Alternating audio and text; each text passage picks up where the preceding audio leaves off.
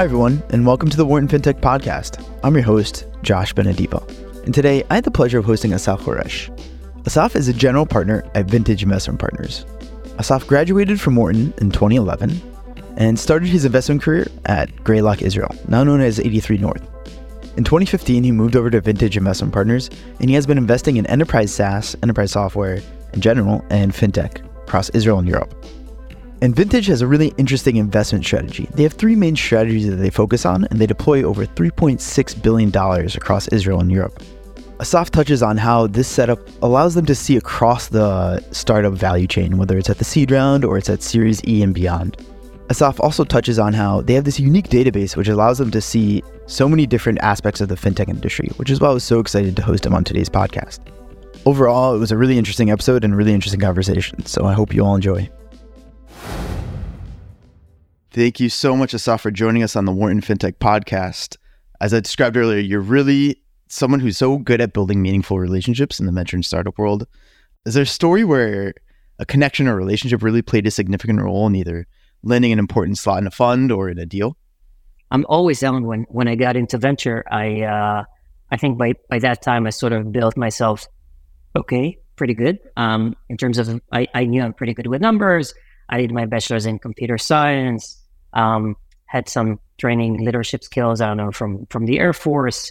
You, you know that I went to to, to Wharton and um, focused on finance, and then even did a, a, bit of private equity. So, so I thought that I might have all the you know building blocks to be potentially a good a good venture investor. Um, but then I kind of it took me maybe a few months to just to kind of realize these are all nice to haves and at the end of the day, this is a people's business, right? So that's kind of the the thing that I'm I'm always kind of stating to, to myself, to, to my environment, to everybody that's asked me about investing in general and, and specifically in venture. Um, I think um, maybe a good example because it's like sort of a it's a good vintage story and it's also a good um, personal story is um, I before joining Vintage, I, I, was with a fund that was back then called Greylock Partners, and then um, it, um, they they kind of spun out and, and built 83 North, which is essentially the same team. Um, so so I um, I I introduced them to a fund to a company called Wolt. Um, the way I got to Wolt, which is an interesting story by itself, is I went to um, to Finland um, and met with a fund called Lifeline. They were seed investors in one of the most successful uh, gaming companies called Supercell. Um, and I went there and, and, told them, hey, we have this whole database advantage and we can be helpful and whatnot. And I would love to meet companies. So they introduced me to a couple of companies, and one of those companies was Wolt. Um, the the one thing that I know I do pretty well is connecting good people with good investors who are good people too. And I knew Laurel at at uh, Greylock back then. It was already uh, 83 North was really good at uh, food delivery and, and, knew the space inside out because they were she was a board member at a company called Just Eat, um, and she loved that that story um, and led the round, and then um, Vintage also participated in that round. What's interesting about that, and that goes back to your question, this round was, you know, way oversubscribed, and my my motto back then was like, "Hey, I connected you so you can look at the deal and see if if it, if it fits you, and if you want to lead that, um, and if there is room for vintage, that's amazing." And there is no room for vintage, like we will find something else like to do together or we'll do whatever. Um, and she was like, nope, you don't understand. We will make room for you and we will do many more deals together. And um, we did many more deals together, but the next deal was um, in a company called Mirakl in, in France. That was like, that round was also, also way oversubscribed. And, you know, um, let's see what comes out of the company. But it's a it's an amazing company. So so it's all kind of like it's it's a very like it's a people's business at the end of the day. So um, and and you want like the good people to do business with you. So I guess for our listeners, can you just explain a little bit about um, Vintage Investment Partners? unique structure. It is a unique structure. I think in a global context, it is very unique. Um, just a bit about the, the structure of the company of the investment. Yeah. So um, we would like to, we call ourselves like a, a venture platform. We basically invest out of three different vehicles, three different strategies. Um, these, I'll just the, I'll explain from from the easiest to the hardest, I, I assume. But like uh, we do, um, we have a fund of funds. Um, we just raised our seventh fund of funds a couple years ago, and it's six hundred thirty-one million dollar fund. And basically, we invest, we try to invest in the best early stage managers across Israel, Europe, and the US. That's kind of the the tagline of, of, of that fund. Um, that fund invests both in very established, well known brands like Accel and Redpoint and Recent and Creandum in Europe and so on and so forth.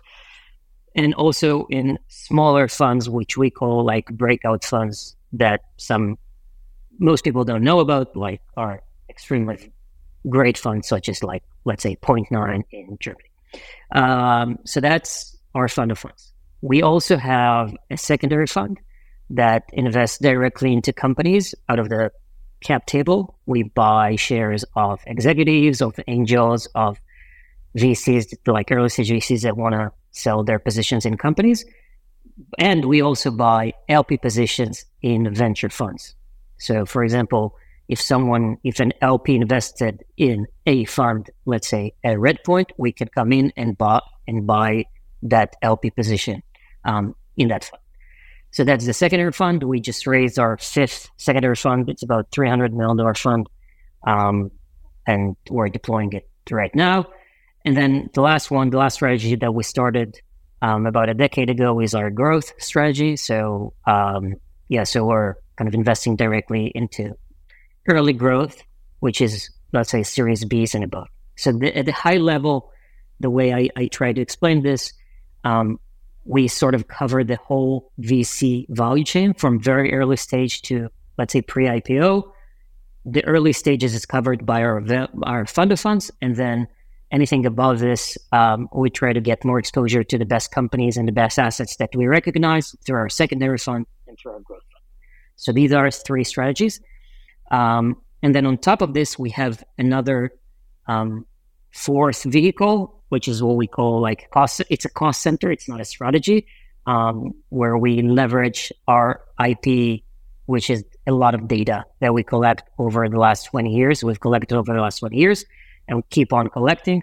So, so that's kind of what we call value plus. And we've built this team essentially um, to kind of leverage this data. And the way we do this is sort of a managed marketplace. On the one hand, there are a lot of corporates coming to us, and we, I guess we are going to talk about this afterwards, but they come to us and say, hey, um, this is what's bothering us. This is the innovation that we look for, whether it's in fintech or cyber or marketing. And on the other end of that marketplace, there is like a ton of data that we collected about many thousands of companies, initially in Israel, but now also a lot of them in Europe and in the US. And it's all tagged. So we kind of try to match those requests. And the KPI for that team is to generate commercial agreements. So either purchase orders or paid POCs um, for that. So that's vintage in, in a nutshell. We now manage slightly above three and a half billion dollars. All of us are still based in Israel, but um, we kind of have like a frequent flyer program that is kind of very lots of points yeah. on uh, El Al and United. Exactly. Assume, yeah. exactly. Exactly. Exactly. Uh, you got it. Awesome. Awesome. So yeah, I've heard a lot about this this data platform. And I'm really really curious to hear more, um, and I think it's really valuable for our listeners to hear some insights that you've you've seen from it. So I think to first establish what exactly it is, because I've heard so much about it, but how exactly is the data structured? Is it startups, and then you get like really in depth about what each startup is doing? Um, or is there something more there? Um, if you could just, just explain exactly how the data is structured. Yeah, so, so maybe I'll answer it two different ways. So most of the data is unstructured, right? So the the way to think about data is like it's either structured data or unstructured data, right? So structured is you know Excel spreadsheet and or whatever you want to call it, or PDF that are transformed it into Excel spreadsheets, and, and you can put it in, in a relational database and do whatever you wanted with it. So we get a lot of those, right? Um, from funds when they report, and we, we get a lot of those from companies when they have budgets and whatnot. But most of the data that we have or collect is actually very unstructured. So these are notes or PowerPoints or whatever, um, or PDF that are mostly, um, you know, notes. Um, initially, this was like it's a pretty simple file system. You would like to go and see, let's say, anything you know about Wolt. We would go into the Wolt folder and you would see everything that we collected in, in, in that. A few years ago, we decided to kind of try to put some structure around this. So we built like a data team, and now everything is kind of streamed into a centralized um, data lake, but it's kind of and we have dashboards and we have a lot of information that is available online and whatnot. If you ask me, we've invested a ton of money in this and, and, and also a lot of time. We're continuing to do this. This is super strategic for vintage. Having said that, we're like probably in the first inning or anywhere between the first and the second inning. That's awesome. And and I think it's it is unique to vintage because as you started off at the beginning, you are on so many different levels of the value change value chain of a company, you know, from inception with the early stage funds to to you know secondaries and and uh, your fund and uh, you know investing yourselves in growth equity. Exactly, that's, that's a really important point because I, what I'm telling to a lot of people that are finding it hard to understand our business model is that if you're an early stage investor, you may have one or two times to invest in a company, right? So you meet them at seed. If you passed, you might have a seed extension or a Series A if you're still covering that kind of uh, phase in, in the companies, in the company proje- uh, progress. But that's pre- pretty much it. You, you, don't, you know, if you missed on that, next time you're going to meet this founder is in their next company or not forever. For us, we're kind of tracking this company and we're seeing a lot of opportunities to invest in a similar company, whether it's directly or secondary or through a fund or whatnot. And this can be like in various times during the company's progress. So, um, so it's super important for us, and that's a really good point. Yeah, that's awesome. Um, within Vintage, uh, could you explain a little bit about your role? Should I be cynical or? You know, I so I, uh, I'm one of the GPs. I joined as a principal, and after a couple of years, uh, became a partner, and then a couple of years later, became one of the GPs. So everybody across the investment team, including the partners and GPs, is spread across all the three different strategies, which is also important to, to note. Like there are a few funds that are somewhat similar to vintage. Um, I think for us, it's really important that the team is kind of doing all three different strategies. And the reason is at the end of the day, and we just gave kind of the background for that, irrespective of what type of underwriting we're doing, whether it's a fund to fund, we're underwriting the next fund, or we're underwriting a secondary transaction, or we're underwriting a growth transaction, the building block of each and every deal is the company. So you have to understand the company. So that's kind of so that's that. So we're not we're, we're not separated by vehicles. We're not even separated by geographies. So everybody's covering all geographies. Um, the only thing we're kind of um, kind of segmenting ourselves by is by sectors. So I would do more um, enterprise SaaS and or small SMB SaaS and, and, and, more fintech. And obviously, given Wolt, I'm also doing food delivery. Yeah. Um, so given this this like let's say broad uh, stage exposure that you have specifically within fintech, is there any are there any trends that you're seeing based on early stage you're seeing stuff going on in seed versus the difference of what you're seeing going on in, let's say, Series A, Series B, and then stuff that you're seeing Series A. Like, can you take me through the stages and kind of different trends that you're seeing along the way? Maybe if, as they change, as the companies change, as the stages change, especially today, given the day yeah, age. Well, it's a good question. I'm, I'm not sure I have a really good answer to that. I, I would just say, like, you know, like, like in every sector, there are trends, right? So um, you know, a few years ago, lending was really big. And then um, maybe a few years afterwards, it was all about kind of um, um, neo banking, right? It like let's do the whole thing, the direct to consumer. Um, and then came all the the trend of like the infrastructure, and kind of that and banking as a service. So that's kind of you know there were layers across the way, um, and and some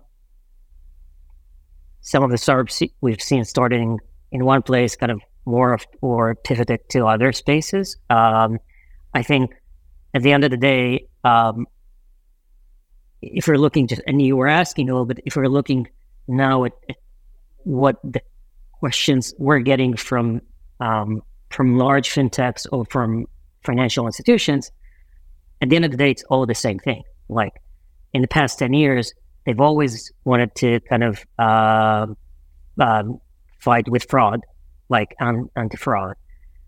All the KYC and AML and onboarding, it's an issue. So they've always kind of, that's kind of it. Um, cybersecurity is a large thing in financial institutions. So, so that's kind of that. And, and so, so that's, you know, this is, these are the, the, the basics. And if you look across time, for the best fintech funds, um, are there any sort of trends that you see across who's performing the best in terms of maybe their strategy or or thoughts, especially in the early stage? So, just to be clear, um, we are not investing in specific sectors. The way we're looking at the world is we're looking at the we want to be with the best investors, and the reason we want to be investing with the best investors is because the only correlation found that venture for future success is past success. So if you were successful before, you're most likely going to be successful going forward. And uh, there is a lot of reason why it's true. Um, the hence up until a few years ago, we were only investing, mostly investing in generalist funds because these were the best investors. I think what happened a few years ago, when you can look at this in healthcare now, maybe education, obviously cyber, that and, and and fintech to our discussion as well is like there were a few sectors that kind of outgrew and and the other sectors and became standalone sectors by them themselves. And for that reason, you know, you could have like a dedicated fintech fund, and what it would give investors is the belief that these are the best investors in that sector.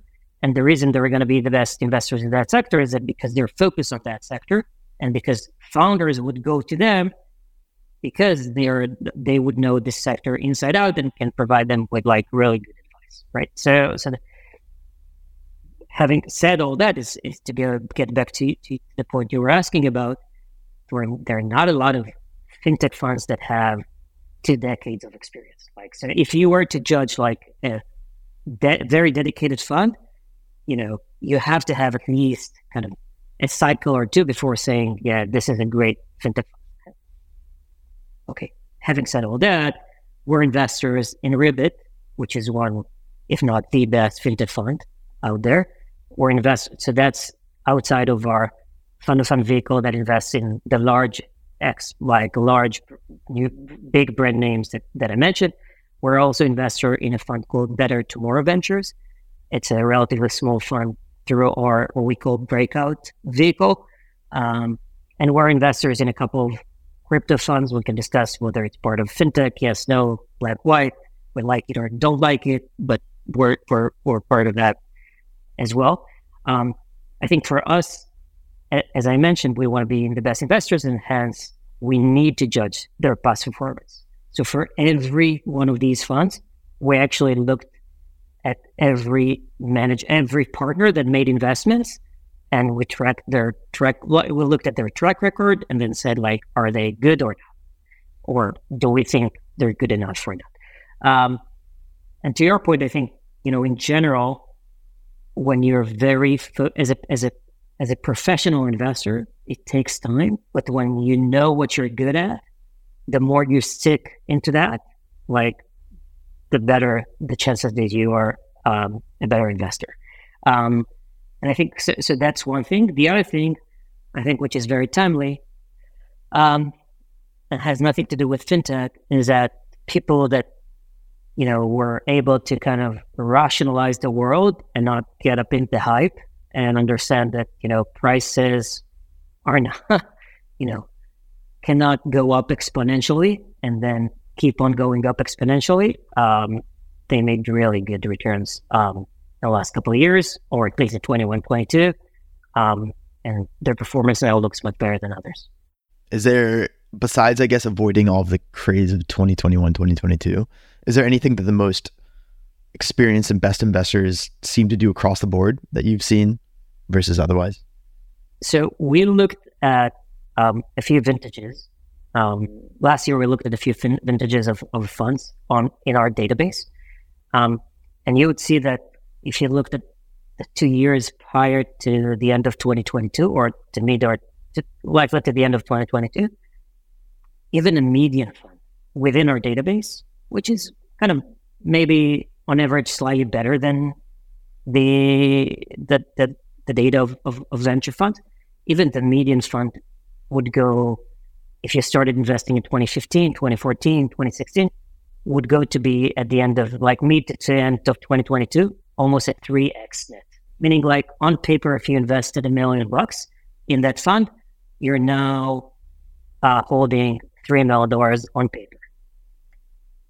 Very few um, in the prior vintages, only the top quartile, and in the later vintages, only the top less than decile were able to kind of realize that you know it's also a good time to sell.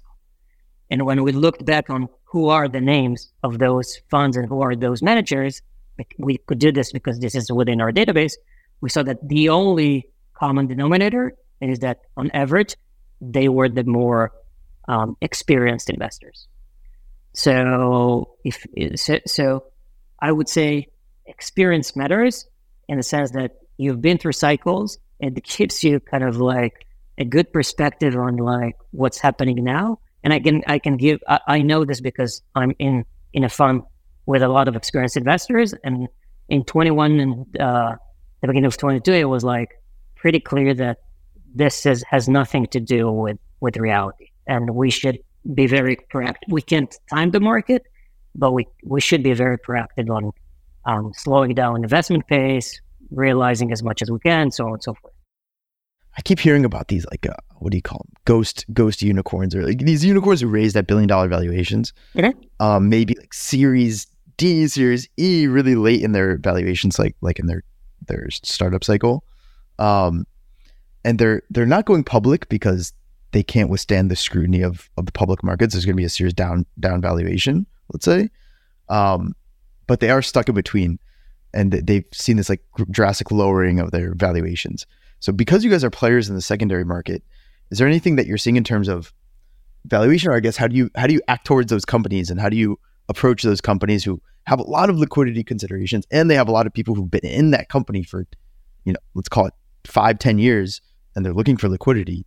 Um, Yep. How do you guys approach that? I guess, especially considering the, the situation. There are a lot of good companies that got ridiculously high valuations and they have a ton of cash. And whether they grow into the valuation or not, it's a question mark.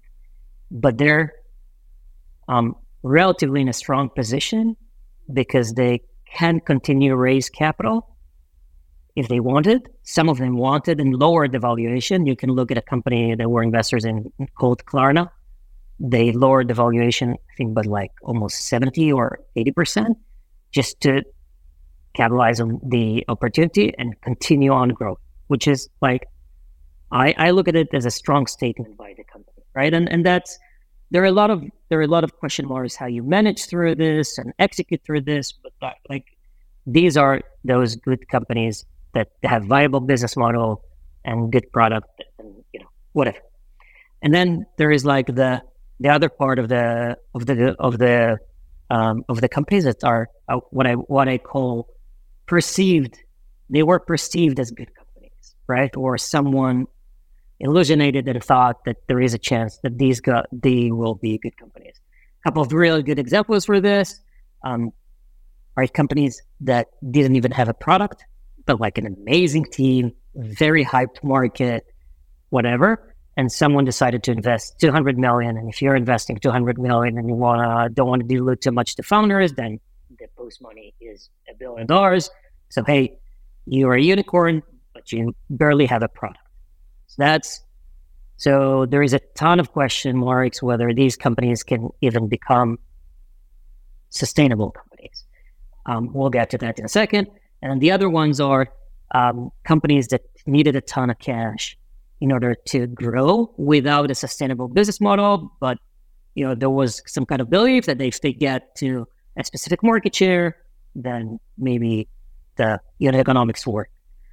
And that can work in an environment of zero interest rate, but it cannot work in an environment where capital has cost, right? So, so that's so both of these type of companies, um, they're like basically in trouble, um, and I think we're in a period like we're at the end of the period of like wait and see before most of these companies have to come out and either try to sell themselves or try to raise capital at a significantly lower valuation right? So that's so that's where we're at right now. We just start to see structured type of deals we're starting to see big down rounds so that's on the primary front where you're also starting to see a lot of M&As going at the lower hundreds of millions of dollars, even for companies that raise two, three, four, five, ten million times this valuations, which is which could be like the best outcome you can ask for in a company that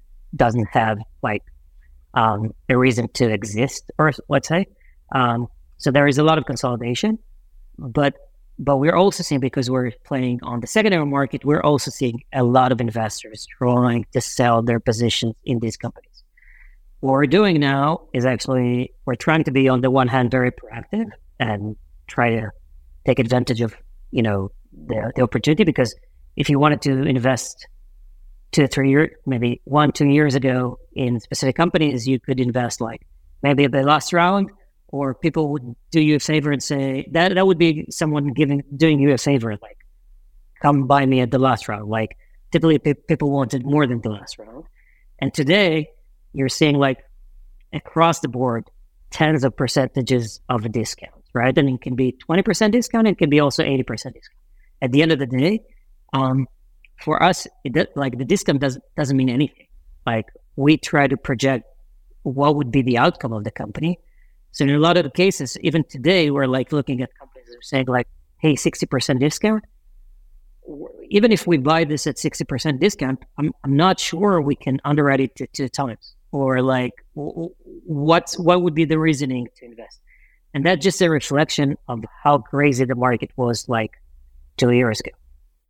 And in terms of this this secondary market, is there are there any verticals that you target specifically that where you're like, you know, soft sitting there and you're saying, you know what, I'm going to target some companies that are in the the banking as a service space because I know they're going to yep. blow up. Or is is that how it works, or is it more in like is it inbound so, or outbound? I guess. So it's it's both. It's both inbound and outbound, but it's less about like specific sectors. It's more we want to be like at the best companies in each sector. So we would see through our coverage of like the global coverage that we have and through our coverage of, of the funds and whatnot, we would see, for example, a lot of like the corporate cards or the spend spend management, expense management kind of. We saw a ton of those across geographies, and what we're trying to do is we're trying to get exposure to the best ones of them, right? Because we think these will be the bigger ones, right? So that's kind of kind of it. Now we're can you, seeing can a you ton say, of like. Can you say who or uh, or it's still? No, I mean, I, I, I, I, no, no, I, but I, I think it's, you know, I would say two of them you probably know, and one of them you probably don't know, right? So, and it's also kind of a little bit, a little bit about geography and, and whatnot. But, uh, but that's kind of these are the companies we're targeting and trying to see if we can get exposure to those companies. Are there any are there any um closed deals that you could kind of use as an example of that? No, and actually, there are no not not recent examples of that. But there are examples in, in outside of outside of uh, outside of fintech um, I think that the whole the whole concept the whole concept about what we do at Vintage um, is trying to leverage the information that we have to understand just a little bit before everybody else in the market whose company is going to be the next big thing. So, for example, like who's going to be the next big food delivery company? Okay, it's all. who's going to be the next um, buyout pay letter company. Okay, that, that could be Klarna. So we invested like five or six years ago in, in Klarna. Okay, so, so before kind of anybody else kind of figure out like that's going to be, and, and what we're trying to do now is, is similarly. So if I'm saying like, hey, um, out of the three companies that I think are, are going to be the biggest um, uh, next corporate card expense management companies, if I think you know two of them, I think most people know the two of them. Okay. So it's less interesting for us, right? So we would like to know who is the next up and comer that not everybody else kind of knows. And, and why do we think so? Because we've seen a lot of data and information and can benchmark and say, hey, this is this is going to be potentially, obviously, nothing is granted, but but yeah, so that's kind of it.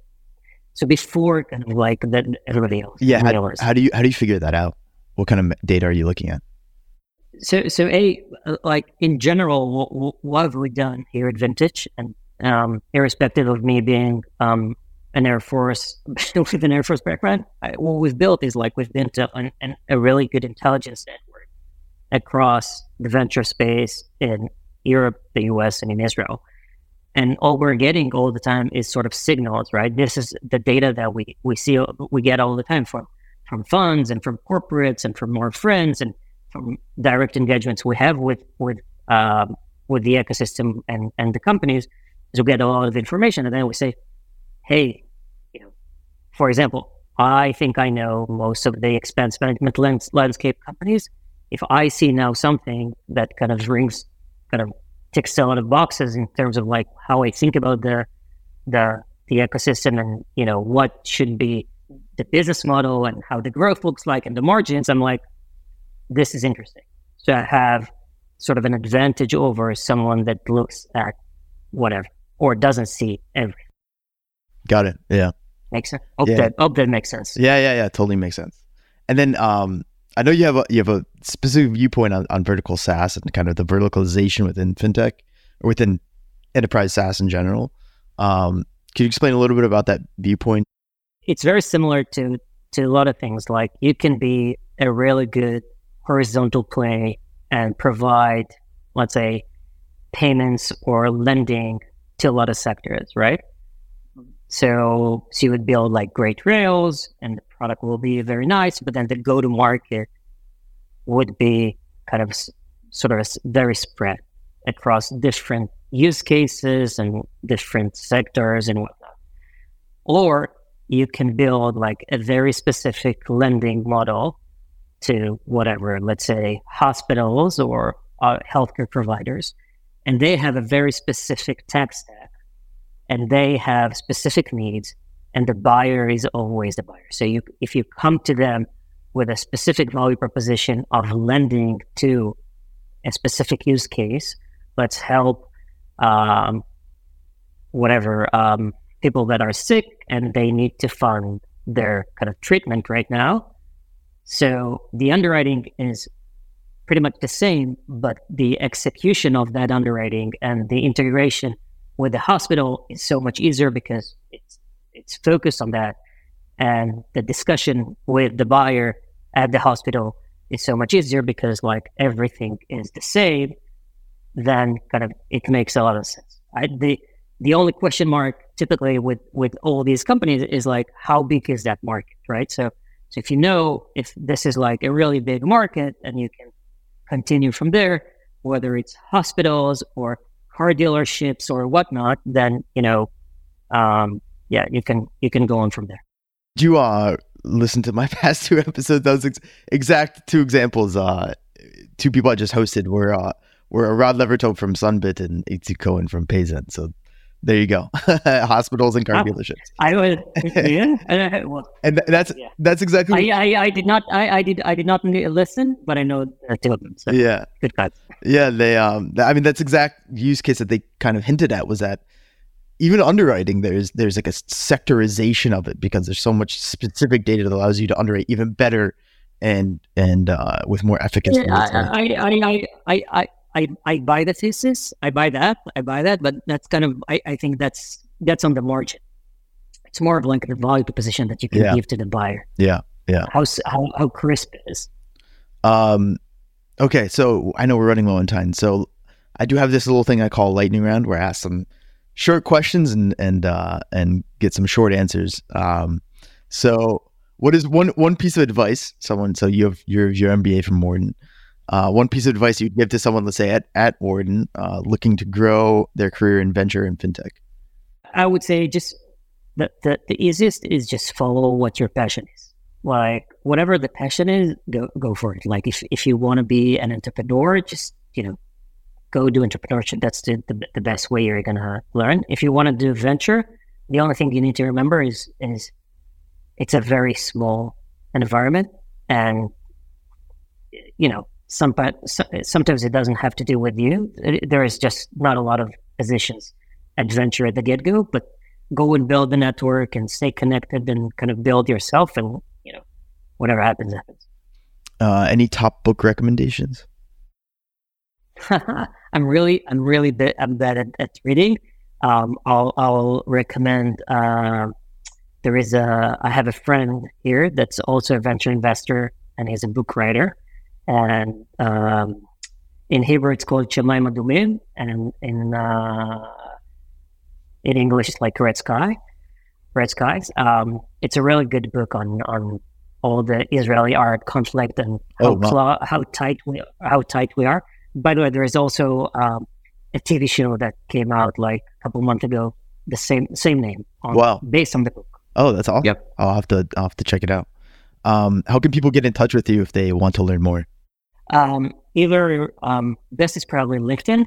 Um, just ping me on LinkedIn. Asaf Horesh. So uh, that's me. All right. Thank you so much, Asaf, for joining us on the Wharton FinTech podcast and have a great rest of your evening, I guess, in Israel. Thanks so much for inviting me. Liked it.